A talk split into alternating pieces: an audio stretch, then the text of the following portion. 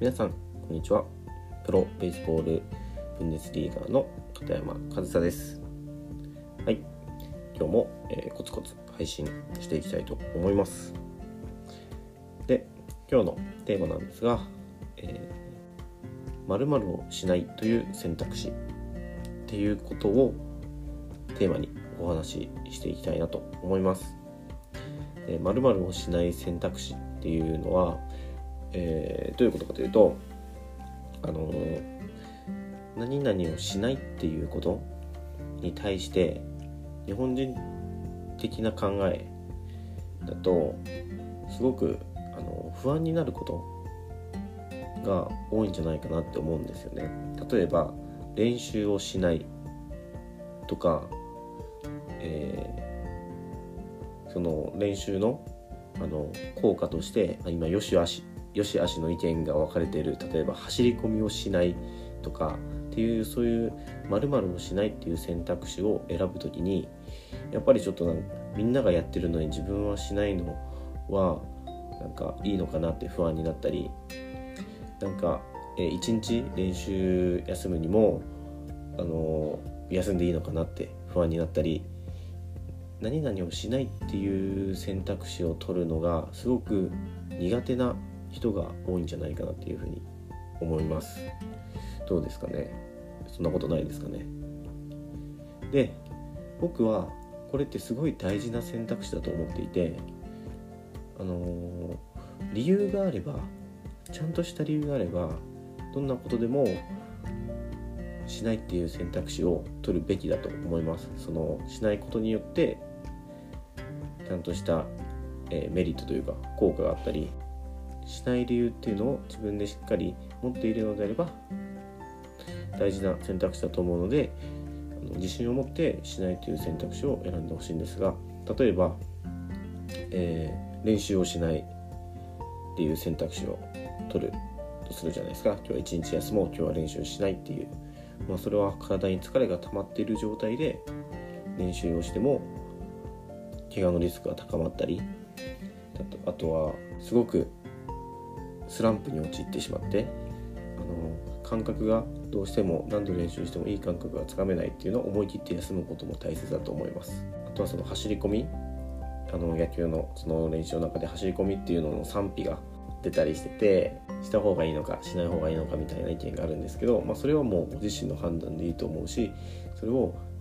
ちゃんとした理由があってしないっていうのであれば僕はしなくて全然いいと思うんです。でちなみに僕は走り込みはしません、全くしないわけじゃないですけどその汗をかきたい時とか、えー、っていうのはまあ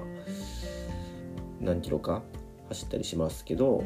なんかもうそれだけを必死にずっとするっていうのは、えっと、もう高校時代でやめました、まあ、高校時代も自らやってたというよりはその練習の高校時代の練習メニューでやってたんですけどあのー、僕がそのしない理由っていうのはその走り込み長距離を毎日毎日走っているとあの足が遅くなったんですよ。実際タイムまあ多分体感的に遅くなったんで本当に遅くなったと思うんですけど足が早く動かなくなっていったんですよ。まあ、あとこれは僕なりの推測なんですけどその足を速く動かさずそのゆっくりな足の動かし方で、まあ、ゆっくりじゃないんですけどその全力疾走じゃない足の動かし方を毎日毎日繰り返していくとそれがもう体の動かし方としてインプットされていくというかそういう体の使い方に慣れてきてしまってそれより早く動かすことがしにくくなってきたような気がしたんですよ。っていうふうに僕は感じたんですよ。僕の体で。なんでその経験があるからあのひたすらその長い距離を走るっていうのは僕はその特に僕はあの足の速さっていうのは結構その選手として売りにしてる部分ではあるのでそれを失うことはできないのでもう自分で練習メニューを組めるっていう風な時は、えー、走ることっていう長距離走り込みっていうのはやってませんしその代わりにあの短いダッシュ本当にもう極限まで速く足を動かすようなそういう短いダッシュだったり塁間っていうダッシュの数を増やすようにしました。だからその僕は足が遅くなるから走り込みはしないってちゃんとした理由があって走り込みは基本的に基本的にはしていません。あともう一つ皆さんがよくされてて僕がしない練習っていうのがあって素振り？素振り僕しないんですよ。基本的に。でその素振りをしない理由っていうのがバットってボールを打つために振るじゃないですか。でボールを打つ時って絶対そのインパクト衝撃が起きるじゃないですか。でそれってその例えば140キロ60キロで飛んできてるボールをバットで打つってなったらそれなりの衝撃なんですよね。その衝撃が来ることを前提としてバットは振ってるんですよ。けど素振りってその衝撃がないじゃないですか。だから素振りでするスイングってボールを打つ時のスイングと違うんですよ。分かりやすいのがバッターボックスであの素振りじゃなくてあの空振りした時ボールとバットが当たるつもりで振りに行った時のバッターってすごいすっ転ぶくらい振ったりしませんか？知ってるの見たことないですかね？みんなじゃないですけどあれってボールとバットが当たるつもりで振ってたけどそこの衝撃がないからもうその勢いがそのままあの何ですかフォロースルーの方にいつもよりも行ってしまってずっこりでしまうみたいなっていうことが起きてる。っていうことはでも素振りでそのぶっこけるほど振らないじゃないですか。っていうことは素振りの時と実際にボールを打つ時のスイングっていうのはなんか力の入れ具合だったりのインパクトに向けてスイングするのかあの最後までスイングするのかっていうその力の加減っていうんですかねっていうのも無意識のうちに違ってくると思うんですよ。で僕はそのインパクトの感覚っていうのインパクトボールとバットが当たってグッてバッテにそのボールの重みを感じるというかそういうインパクトで自分の調子のバロメーターにしているのでその感覚がない素振りって僕にとって感覚も養えないしまあフォームのチェックくらいにはなりますんでなるしあの全くしないわけじゃないんですけど基本的にはボールがボールを打てる環境であればボールを打ちたいんですよ。その感覚が欲しいんですよ。そのボールとバットが当たる感覚がないから僕は素振りをしない。ですよね。でもなかなかそのボールとバットをが当たる感覚っていうかそのボールを打てる環境っていつでもあるわけじゃないからたまにあの素振りもすることはあるんですけど基本的には可能であればしたくないボール打ちたいバットを振るんであればボールを打ちたいと思っていて。僕はこういった理由があってあの何々をしないってあの走り込みだったり素振り、まあ、他にも